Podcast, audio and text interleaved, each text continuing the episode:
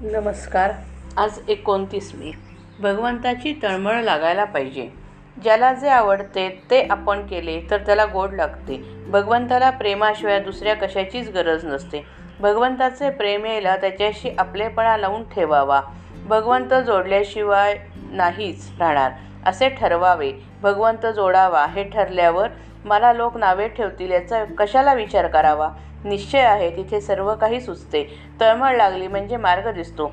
साधू संत मार्ग दाख मार्ग दाखवायला सतत तयार असतात. आपण मात्र आपण आपली देहबुद्धी बाजूला ठेवून त्यांना शरण जावे. सर्व जग जग जर भगवंताचे आहे तर मग काळजीचे कारण काय? उपाधी कोणी लावून घेतली? माझी मीच. मी निर निर्दोष होईन तेव्हाच लोक मला तसे दिसतील. आपल्या सर्व अवगुणांना कारण म्हणजे मी रामाला विसरलो. हेच आहे. परमात्म्याचा विसर पडतो हेच खरे पाप. कोणी पाहत नसेल तिथे वाईट कर्म आपण करतो. पण भगवंत चोहोकडे पाहतो अशी जाणीव ठेवली म्हणजे असे पाप घडणार नाही.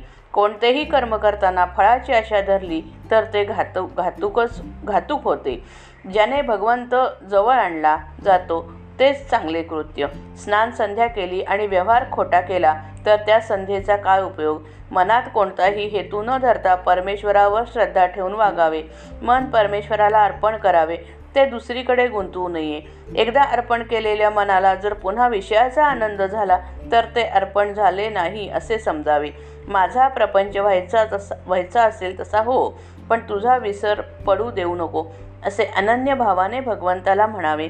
प्रत्येक कृतीत मी भगवंताचा आहे ही जाणीव ठेवावी. पडत्या काळातही जो भगवंताचा होऊन राहतो त्याला कशाचीच भीती वाटत नाही. पांडवांच्या जवळ प्रत्यक्ष भगवंत असताना त्यांना किती संकटे सोसावी लागली. संकटे येऊ येऊ देऊन मग त्यातून बाहेर काढण्यापेक्षा भगवंताने संकटे टाळली का नाहीत याचे उत्तर देणे सोपे आहे. पुष्कळ वेळा आपल्यावर येणारे संकट कोणी टाळले तर ते संकट येणारच नव्हते असे आपण समजतो. खरे सांग खरे सांगायचे म्हणजे संकटेही आपल्या कर्माचीच फळे असतात. संकटांमध्ये भगवंताच्या अस्तित्वाची जाणीव राहिली तर ती आपल्याला समाधान देते. ज्यांना सर्व अनुकूल आहे त्यांना देखील समाधान हे नसतेच. म्हणून ज्यांना तित तितकी अनुकूलता नाही त्यांनी त्याबद्दल असमाधान ठेवण्याचे कारण नाही.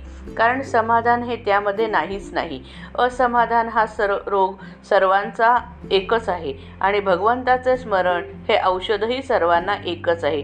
ज्याने समाधान ज्याचे समाधान माफ करा भगवंतावर अवलंबून आहे त्याचे समाधान कोणत्याही परिस्थितीमध्ये टिकेल. श्रीराम जय राम जय जय राम.